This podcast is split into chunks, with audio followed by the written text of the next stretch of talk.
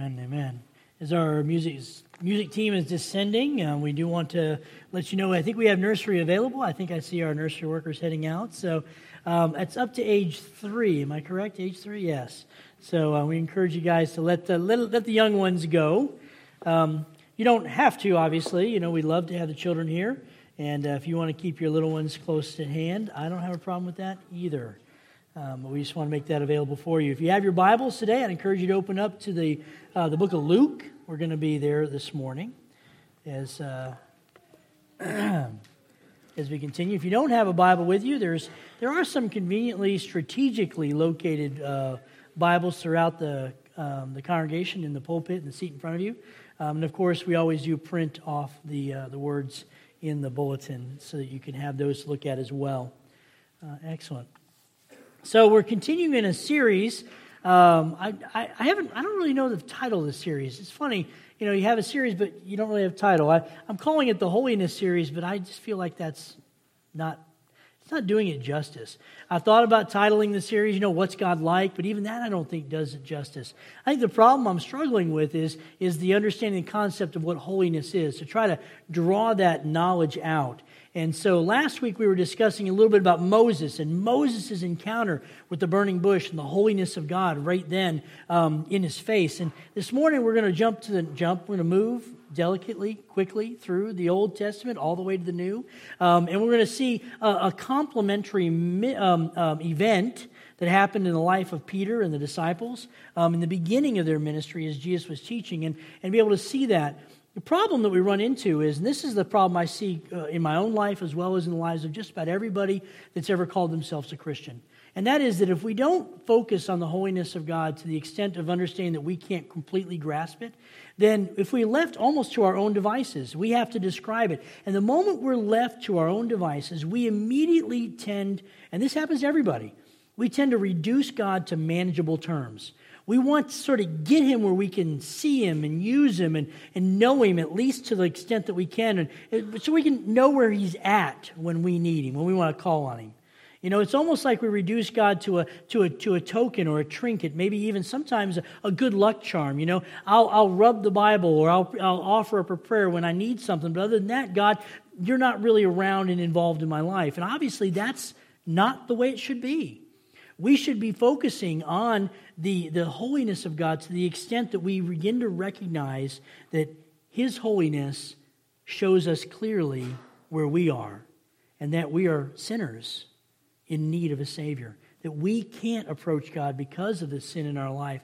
His holiness is too great. Now we talked about last week that in understanding this, you have to you can't talk about holiness without talking about the love of God because they're inextricably linked. It's um, it's very interesting. I, some of you guys know that I've been uh, I'm an amateur carpenter and well, I take that back. I'm not really a carpenter. I'm more an amateur at everything, right? So, um, but uh, the one thing I'm learning is that as you're trying to join two pieces of wood together, there's a variety of ways to do it. You can do dovetail joints where you like put them right together and it's kind of unique. You can do um, you can do just a straight up uh, plane the edges and get them in there and use some nice glue. I know Tom, you're finding this out uh, quite a bit in building your house. How important it is for those edges and corners to meet and meet perfectly, and how hard it is sometimes to get those down. But the thing is, and the most beautiful picture we have is like, a, is like that corner that comes together in such a perfect and most amazing way that you look back and you're like, how in the world did I do that? It came out right, exactly perfect. And that's where holiness and love comes into play. God was so holy that when he created the universe and sin was entered in, due and completely into our fault, when sin was brought in, God knew, not only did he know at that moment, he knew before he created the world, but he knew there was no way that mankind could be able to, to bring themselves into his presence. But God loved us so much that he had no choice but to make a pathway forward. And so the holiness, the righteousness of God demanded that he give us a way to come into his presence. The love of God is that area where he wanted to be there. You know, there's this one scripture that we find that we often overlooked, and it says that it pleased God to see him crucified. It was a way that brought us into the presence of God in such a way that we can now call him Father, and he can call us his children. It's a beautiful picture. And so when you start thinking about the holiness concept, if you can imagine in your mind every painting you've ever seen of Jesus, every movie characterization you can of God or Jesus, every single picture or, or idea or thought, or even, even just those wonderful thoughts when you're thinking about the holiness of God in the quiet space of your mind as you're sitting there reading God's Word, all of that, roll it in together, magnify it by a thousand, and then you get a little bit close to the beginning understanding of what it is to be holy. Now, you ask yourself, well, why are we even doing this? Why are we even talking about this?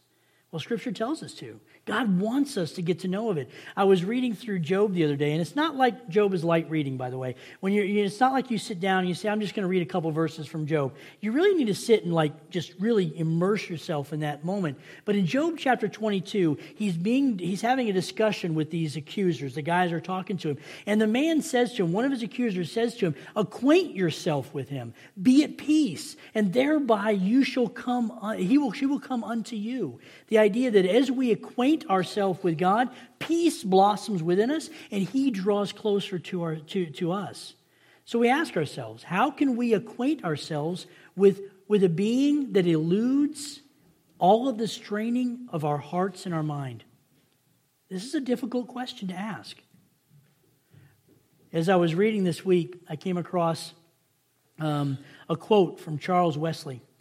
Charles Wesley, as you know, was one of those, uh, one of those founders of, of, of, of, a denomination, the Wesleyan movement. He was also heavily involved um, with uh, uh, the Methodists as they moved forward um, in where God was leading them in the early colonial days of um, uh, the infancy of our nation.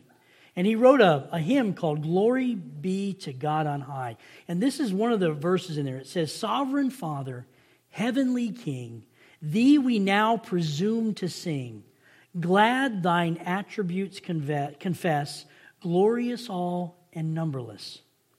You see, as you start to think about God, you can't help but automatically compartmentalize and think about the attributes of God, as though the attributes are what define God's character. And, unfortunately, the truth of the matter is, is that we can list and make a list of all the attributes we can see of God, and it still falls far short to define the holiness of God. Job also mentioned in chapter 11 when he was asking this question, he says, Can you, by searching, find out God? Can you find out the Almighty unto perfection? Is it as high? it is as high as heaven. It's deeper than hell. The measure thereof is longer than the earth and broader than the sea. That's pretty powerful and impactful when you think about it. Even Job was recognizing that the more he thinks about the holiness and the perfection that is God, the more he is drawn into that well, that hole that just doesn't end.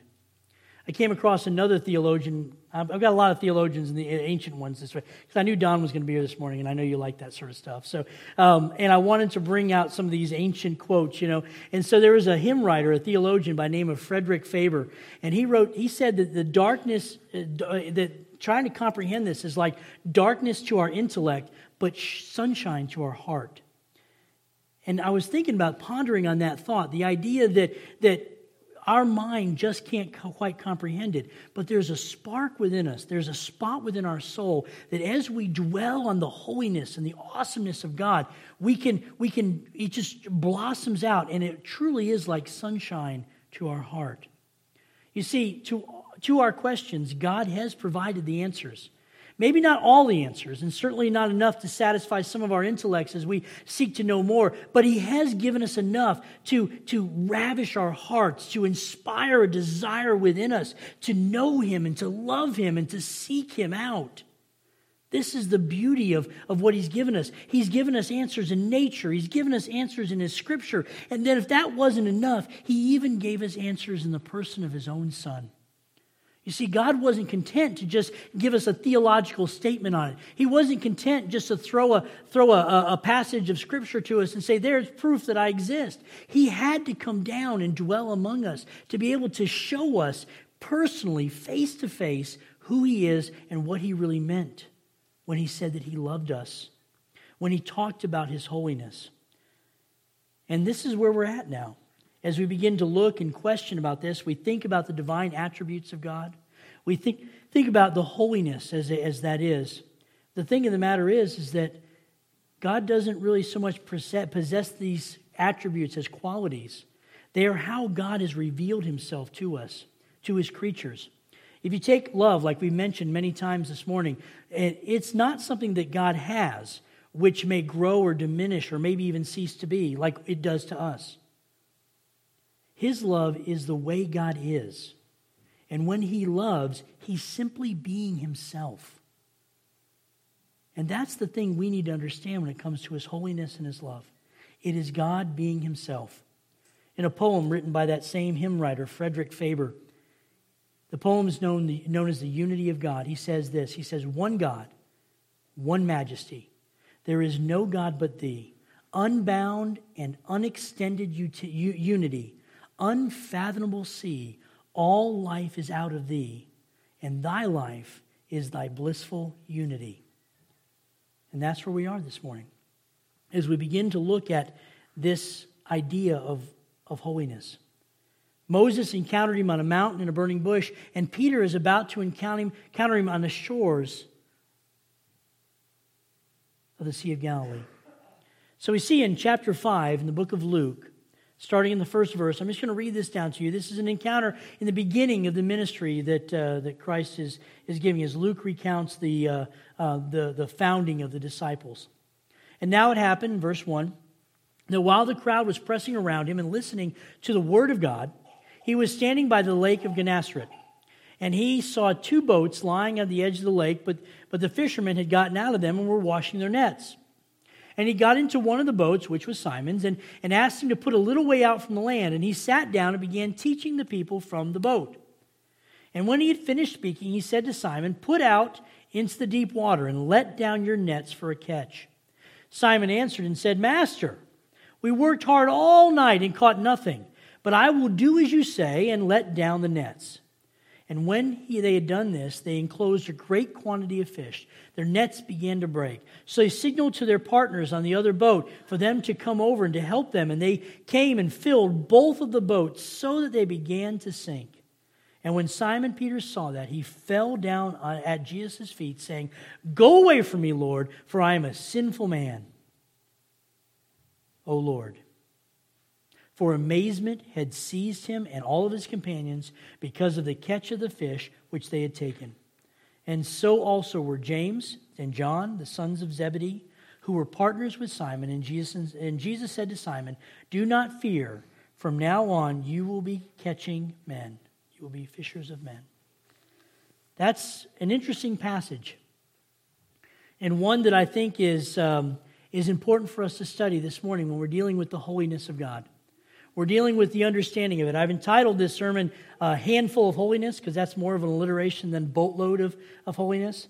Um, but that's what we're talking about here is a, is, is, a, is a lot of holiness all up in once.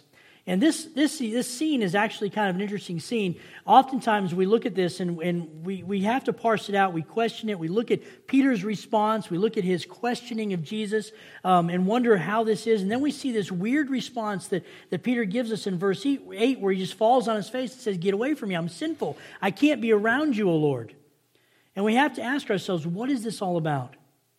Well, it really begins to understand this, you have to understand what Luke is trying to do. Luke is writing this primarily to a Gentile group of people. He's writing this to introduce Jesus into a group that had never heard it before, and as well as in, in, in introducing them to some of the, the, apostles and the disciples that had been part of the story in the gospel. And Luke is a historian, and Luke is writing this, and he never himself met Jesus personally. So his entire interaction with Jesus has always been secondhand from, from eyewitnesses that encountered this. And still, the Holy Spirit has infused his writing, and we have this, this wonderful book of history that we have in front of us.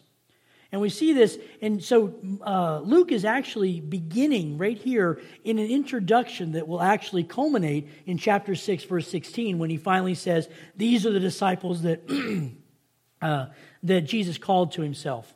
And so we see this in the beginning. And look what it says here in verse 1. It says that, that the crowd were pressing around him and they were listening to the word of God as he was standing by the lake. It's interesting at this moment we, we're hearing these words, and, we, and, and this is really the first time that Luke uses this phrase. And it's a phrase that, that he is almost all exclusively uses in his, in his uh, gospel the idea of the word of the Lord. And Jesus is preaching. He's bringing the, the word as, as, as the Lord spoke it to the people, but he wasn't getting the, the effect out. He needed to do something more. And so he grabbed the two, but he saw the boats, he grabbed a boat, he went out a little bit further. This was Simon's boat. And Simon doesn't realize it, but he's about to come face to face with a holy God, the promise of everything that he had ever hoped for. In many ways, just like we saw on the hill with Moses, this is what theologians call a theophany. It's an interaction between God and man. It's a time where God comes bodily in form and says, Hello, I'm here, listen to me. It's a moment where the holy meets the, the mundane. And the mundane has to react. The common has to react. This sinful world has to react. Simon doesn't realize it, but he's about to hit this wall and he's going to come undone. And he doesn't know what he needs to do. And so when we're looking at this encounter, I want you to be thinking that this is very similar to Moses' encounter with God on the mountain when the, when the, burning, when the burning bush was there. This is the same thing. This is a clear call to service. This happens often. Whenever a theophany happens, it typically precedes a serious call to service, which is exactly what Simon gets that call to serve him. Now, we see this in, in, verses 3 and 4 as he continues on. After he got into one of the boat, he began, he put out a little bit, he began teaching the people. Um, I, I, like the fact that not only did he begin pe- teaching the people on a boat, we know the acoustics on, on, on, open water is much better, but I also like the fact that where he sat down and began to teach the, the people. I'm wondering if that might be a, a new way that we can do. I would, I think that would be fun. I would love to be able to just sit down. Well, I take that back. I probably wouldn't. I move around a little too much up here, and I don't know if that'd be effective. But Jesus sat in the boat and he taught the people. And when he had finished speaking, look what he said in verse 4. He says, Put out a little deeper, and we're in the deep water, and we're going to let down our nets for a catch. Now, Simon, he's there. And hear what he says. He says, Master, we've worked so hard all night long and caught nothing. I will do as you say and let down the nets. Many theologians have looked at this, and many commentators really struggle with this because, to the first reading, when you read that, it almost sounds like Peter's being a little snarky, maybe a little sarcastic, and a little disobedient. Jesus clearly said, Do this. As a father, one of the things that I like when I tell my kids to do something, I like them to get right up and do it. I don't like them to give me a reason why they shouldn't.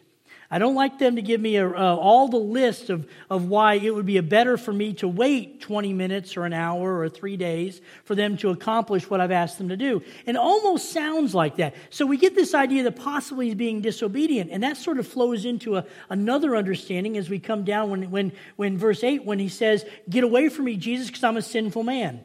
But that would be reading it inaccurately. This is just simply a phrase that, that Peter is giving to, um, to Jesus. He's not showing disrespect. Actually, quite the contrary. He's showing great respect and difference.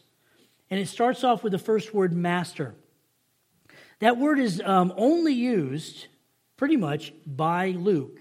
None of the other gospel writers use this. The word is epistes, epistes, epistes, and it's, it's unique to Luke.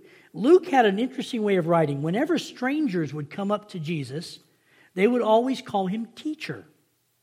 But when his apostles would come up and address Jesus, his followers, they would always address him as master. It was one of the ways, in a literary sense, that Luke had of defining between who was a follower and who was just a stranger that didn't know who he was. And once they became followers, obviously the title master was then used. It's also interesting in Luke's account that Luke doesn't use the word rabbi to define Jesus, like the other gospel writers do. And you can tell that Luke was writing for a more Gentile audience that didn't have a good understanding of what a rabbi was. And so we see that the, um, this idea here is he's showing him great respect by using this word master. And he says, Master, I'm going to do what you say, but, but we, we haven't caught anything. And, and we've worked all night. And you see what it says in verse 6 and 7. And they let down the nets, and the great quantity came in. Now, obviously, Luke is writing about this event many, many years after it happened. And it's obvious if, if, you, if you know anything about the ministry of Jesus, and if you, if you know this passage as well as most of us do, you know at verse 10, Jesus says, I'm going to make you fishers of men. You're going to, you're to catch men. And the idea that Luke is trying to bring out is the, the, the imagery of the fish, the great catch, that we're not given a, li- a number. We don't know how many fish were there. We just know it was so many fish, they had to have an extra boat come over, and it was filled to the brim of fish. And so all these fish were here, and the idea is that, G, that, that, Luke wanted us to get out of this is that the number of individuals that would come through the ministry of the disciples to today was going to be vast and uncountable. And that's the legacy we have. Everybody that's sitting in here today that is that calls themselves a Christian has a direct chain to Peter, James, John, and all the disciples. Because Peter, James, John, all those guys, they told someone who told someone who told someone, all the way down to the individual that spoke to you. And that's an interesting picture. We may not be blood related to Peter, James, and John, but we are spiritually related in ties that we can't even begin to comprehend. And that's a powerful image. And so we see this here as we see this idea that, that Jesus is drawing in these people. He's drawing in this, this great and amazing catch. And then we have this weird scene. This weird scene where Simon Peter falls on his face and begins to say to Jesus, Get away from me, Lord. He uses the word Lord twice. You notice that? He says, Get away from me, Lord, for I am a sinful man, O Lord. Now, we already mentioned this before. This is a theophany. This is an encounter with the holy. This is an encounter with something that's completely, uh, completely foreign to them. And we read this. And guys, we've read this story numerous times. If you've been a Christian in any kind of Sunday school, I know if you've been in Miss Yvonne's Sunday school class, you have, you have definitely heard this story because she does not skimp on the gospel message. I know that. And so we've heard this story time and again. And for us, it's like, oh, yeah, that's a miracle. All those fish. And we think about the feeding of the 5,000. Oh, yeah, that's the miracle. But I mean, reality is a miracle is, is a miracle for a reason. It doesn't happen every day. It didn't happen every day for them, and it doesn't happen every day for us. Now, I've been out fishing. I'm a terrible fisherman. You guys know that. And I've sat in Dan's boat for hours and hours and hours. And I've tried just to even catch one fish, let alone a net full of them. It's not easy. And there's some days that we've gone back in, and I'm thinking to myself, Dan, if you keep putting me on this boat, you're never going to catch a fish because I am I'm like anti-fish bait. You know, they run from me. And he keeps, whatever it is, he keeps taking me back out in the boat. And eventually we get, we get fortunate. God blesses us and we're able to bring home a nice fish. But the point is that it's not easy to do this. And this is definitely a miracle. And this is an encounter with a holy God. And Peter saw it just the way Jesus wanted him to. He immediately recognized his sinfulness and his unworthiness to be in the presence of a holy God. Now imagine, if you will, all those years ago when Moses was on that hill in the burning bush and he comes close and he realizes he's about to encounter something holy. The voice of God calls out and says, Don't come any closer until you take your shoes off, until you recognize that you're standing on holy ground. You're in the presence of a holy being far beyond anything you can comprehend. And if you come one step for, for further, and if you don't do it in a worthy manner, you will not exist. Later on in the life of Moses, he begs to see the face of God, and God says, You can't handle my face. He says, I'm going to carve out this niche. I'm going to put you in it. I'm going to cover it over with my hand. I'm going to walk by you, and you can glimpse the train of my robe. And that's as much as you can handle of my holiness. That's Moses. Think about Isaiah. We're going to get into him in a week or two. Isaiah chapter 6, one of the greatest encounters with the Holy God. Isaiah is seeking an encounter with God, needing something to, to reach into his soul, hoping at some point that God would, would give him an answer in this hugely tumultuous time in his life when everything was radically changing. His, his king had died, the world is changing, and he comes into the presence of God, and God brings him in this vision, and he says, I am undone. I am literally ripping apart at the seams. I cannot handle the holiness that you have presented to me. Think about John. Exiled to that island, encountering God in a vision. He wrote the vision down, we know as Revelation. He comes into the presence of God, and the first thing he does is fall down on his face. He's dead, he says. He can't move. It's not until he is touched and brought up before he's able to do it. He encountered the holiness. How can we ever think that this was anything other than that? When Peter was presented with the holiness of God, the first thing he noticed was that he was a sinner and unworthy to be in the presence. When was the last time in your prayer time where you sat down and you were overcome by the Spirit of God? You were overcome by that holiness in such a way that you've never experienced before. And you can see it sometimes when the when the when I call them glory bumps, you know, when they start rising. And I don't know about you, mine always seem to rise right in the back of my hand and sort of just roll up. Now I know we have some we have some doctors here, and I know there's a scientific reaction to that, and cold weather, barometric changes, things like that, the little hairs flopping around in the back. But it doesn't matter what it is, God uses it and he moves through us. And it's at those moments when that's happening, is your first thought, Lord, I'm not worthy. Lord, I'm a sinful man. Lord, if you come any closer into my life, it will destroy me. Not really.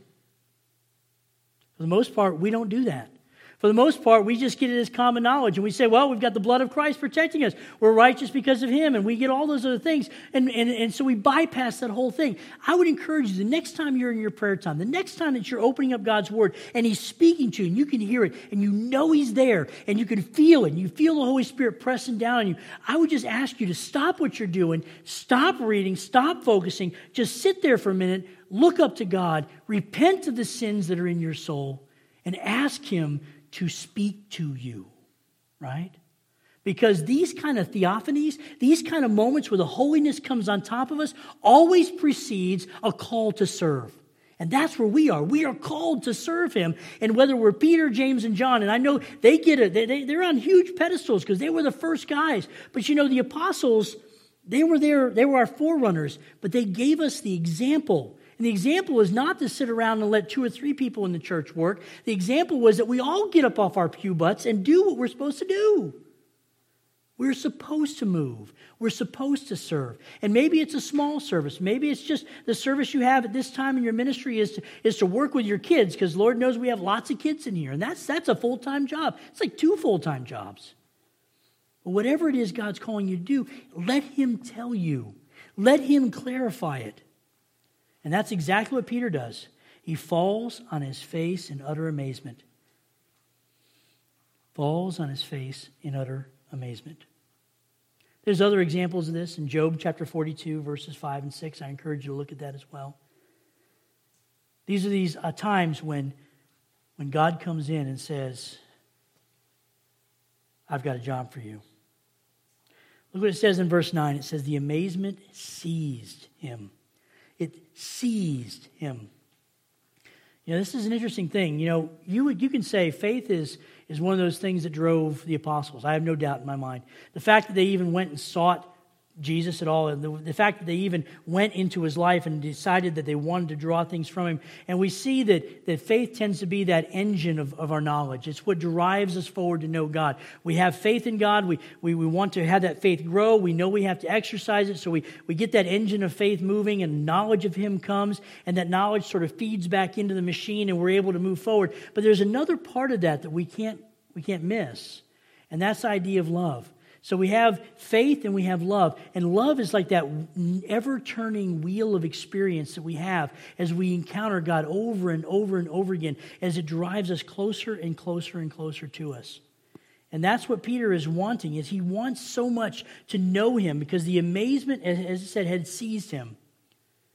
I was reading this other um, uh, Spanish uh, uh, preacher from days gone by. His name was Michael de Molinos. He was a representative of a, of a religious uh, revival that happened many, many, many moons ago. Um, they called the, uh, the movement quietism as they sought to quietly um, uh, draw closer to God. And he came up with this. He says that when this happens, when the Holy Spirit comes upon us, it causes the understanding to leave behind all considerations and reasonings. He draws the church, the Holy Spirit draws the church forward, and he causes her, us, by means of a simple, obscure knowledge of faith, to aspire not only to be her bridegroom upon the wings of love. And this is something to think about. You see, what drives this whole machine is the love of God. The holiness set things in motion because a holy God demands, demands something when we sin. And the love of God drew him to us. It forced him. No, he wanted to. No, it's even worse than that. The desire of his heart from the beginning of time was to see us and him together for all eternity. And he needed to make that happen. That's why when scripture says that even while we were yet sinners, Christ died for us, he was willing to go. One of the passages, I think, in Revelation talks about the lamb being slain before the foundation of the world, before God ever said, Let there be light, before he ever visited Moses on the mountain, before he ever visited Abraham, Jacob, or Isaac, before he ever showed up in a manger. He knew knew what was going to be required of him. And we read the words of the crucifixion, we read the words of the incarnation, we hear these things, but none of us really understand. We don't know what it caused, what pain and anguish came out of the crucifixion of Jesus Christ the separation, the, the sin, everything. We have no way to comprehend that, and we never will. All we can do is sit back and say, God, thank you. You see, the truth is, he came in a cradle, but his goal was the cross. That's where he was going. From day one, he always had the cross in front of him. Because he knew the only way to make this happen, the only way to reconcile mankind to himself, was to go to the cross and die. Everybody in here is a sinner. We've mentioned that numerous times. Everybody in here cannot get to heaven on your own. There is nobody in here that is strong enough, fast enough, pretty enough. Well, some of you are pretty. I'm not pretty enough. There's no way. I was talking to uh, was talking to Emily this week on the subject of pretty. We were talking about hair. She keeps picking on my, my, my bald spot. She loves to poke at it. I didn't know I had a bald spot until she started poking at it. Now I can't stop thinking about it. It's really frustrating. But I was thinking, I was thinking of her, of her father, Eric. We just, I love your hair, man. I, I just, if I had a hairline like that, and if I was as tall as you, it's just terrible, isn't it? You know. But truth, truth of the matter is, even if I had a great hairline like yours, if I was as tall as you were, uh, if I was good, as good a man as you are, as wonderful a husband and father as you are, still wouldn't matter. I couldn't get to heaven. There's nothing I can do. There's nothing I can do. And that's where we stand, right? We stand in poverty, beggars, asking for crumbs from the king's table. He sees us begging and he brings us in. He clothes us in righteousness. He sticks us at the table. And rather than crumbs, he gives us a banquet and a feast fit for a king. He calls us sons, he calls us daughters. And we can call him Father. That's a pretty powerful thing. I know this morning you're probably asking, if you don't know Jesus, how can I know him? You're probably asking, if I, how can I understand the holiness? You're never going to understand it, but you can begin to acquaint yourself with it this morning. We have a number of people here in the congregation that love Jesus and would love to point you in his word how to be saved, how to get your eternity taken care of, so that when you step out of this building, you know that no matter what happens, come what may, you know beyond a shadow of a doubt that when you step out of this mortal plane into heaven, you'll be able to look Jesus Christ in the eye. And when he asks you, Why should I allow you into my rest, into my heaven? you can look him in the eye and say, Because I accepted your son, because I recognized that I was a sinner, because I knew I couldn't get in alone on my own, my own accord, and I had to beg you to save me me. And I have done my best to serve you from that day to the day you step into glory. These are the things that he's going to ask you. Because make no mistake, it's not our heaven, it's not just heaven, it's his heaven. Period. So I encourage you, if you don't know Jesus Christ your Savior, don't leave here today without getting your heart right. I encourage you to come to the altar. We've got it open. There is some spots. We've got some beautiful poinsettias here, but I guarantee you they will not get in the way of you being able to share your need to Holy God. There are some of you maybe sitting there saying, you know, I know Jesus, I love him, I've been baptized, I've been serving him, but there is just this week, there's something going on, and I just can't quite put my finger on it. I don't know if it's just the, the, the looming Christmas season or the, the, the loved ones that we've lost in the past or the change that's happened in my life, but I'm just not feeling it. You know, feelings are ephemeral, they come and go. The love of God is eternal. And I guarantee you that if you don't feel it, it's not because he's not there. It's not because he doesn't love you. It's not because he's not right next to you, closer than a brother, ready to wrap his arms around you. It's because there's something in between you and him that's preventing you from feeling it. And I encourage you, come down front. Ask him to show you what it is. Some of you may say, you know, I've got it, I'm feeling it, I know God's with me, but still the burden is tough. I just need to do something. That's the beauty of this altar. It's like the Swiss Army knife of the Christian world. It will handle any and all tasks. There is nothing you can't do at the altar. And I encourage you, whatever it is that God's leading you to do, when the altar is open and our musicians are playing, I encourage you to come down front. If you'd like me to pray with you, I will. If you'd like someone else to pray with you, that's fine. If you want just to spend some moments with God alone, and you know, the thing is, we have to get rid of this stigma. We oftentimes get this scared feeling that, like, the moment we step out, that everybody's looking at you. They're not looking at you. They're just more afraid than you are. And that's what's keeping them in the pew. Truth is, we all need to be down this altar. Every one of us. In conclusion, because I know they're keeping track of how many times I say that, I think I've only said it once this sermon. So there you go. I'm going to say it again. In conclusion, I'm going to leave it off with a good friend of mine by the name of Kenny Atkins. He and I both uh, felt called to ministry together many, many, many years ago. And he was a big, loud, boisterous fella, and I've told you about him before, those of you that have been around here long enough. And Kenny was just this, this beefy, big, just massive man. Even as a young boy, he was still a man, you know. And whenever he was encountered with anything that was slightly worldly or sinful, he would just grab me by the shoulders and he'd look me in the eye and his big, boom, booming, deep voice, he'd say, Al, you need an altar experience. And he'd say, Come on, and he would drag me down to the altar, and we'd have an experience. And it was something. And I guarantee you, as funny as that may sound, as weird as that may that image may be in your mind, it always brought me closer to God. And there are days now when I when I think of my friend Kenny, who has fallen away from the service to God, who's not serving at all. He barely attends. And I've reached out to him numerous times, and he has not saw fit to reach back. And I remember every single time that he and I went to the altar, we encountered the holiness of God. We encountered the love of God. And I always left the altar changed. This morning, if you need a change, if you need a touch from God, if you need salvation to begin with, the altar is open. Let's pray. Dear Heavenly Father, we thank you for the day you've given us. We thank you for the privilege to be able to be your servant. Lord, we know that there are many things that we could talk about when it comes to the holiness of God. And I know that all that we talk and all the words that we could write or speak or think still pales in comparison to who you really are.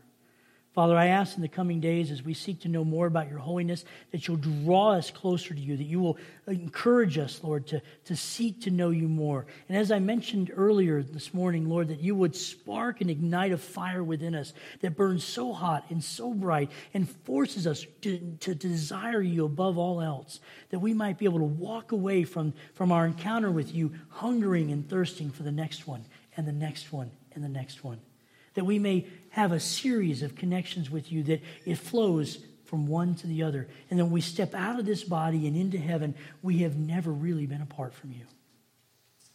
Father, I ask that you'll guide us as we seek to know you more. If there's anyone in here that doesn't know you, Father, as I, as I make this appeal every single week, Lord, I ask, don't let them leave here today without getting their heart right. Father, we know that heaven is forever, and so is hell. And Father, we know where we want to be. We want to be in heaven with you. We thank you for what you've done. We thank you for what you did with your Son on the cross. Go before us this week as we seek to be your servants in all we do and say. We ask this now in the name of your Son and our Savior, Jesus Christ. Amen.